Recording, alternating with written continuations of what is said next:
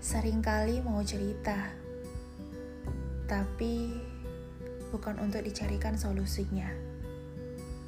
Hanya mau cerita, hanya mau berkeluh kesah, hanya cukup didengarkan aja. Tapi nggak tahu mau cerita ke siapa. Dan nggak pede kalau mereka tahu tentang saya. Tulis aja dulu ya. Kita bercerita lewat tulisan. Lalu menjadi karya bersama saya Agnia Rahmi. Pemilik akun Pesona Pena. Teman tulisan kalian melalui dunia maya.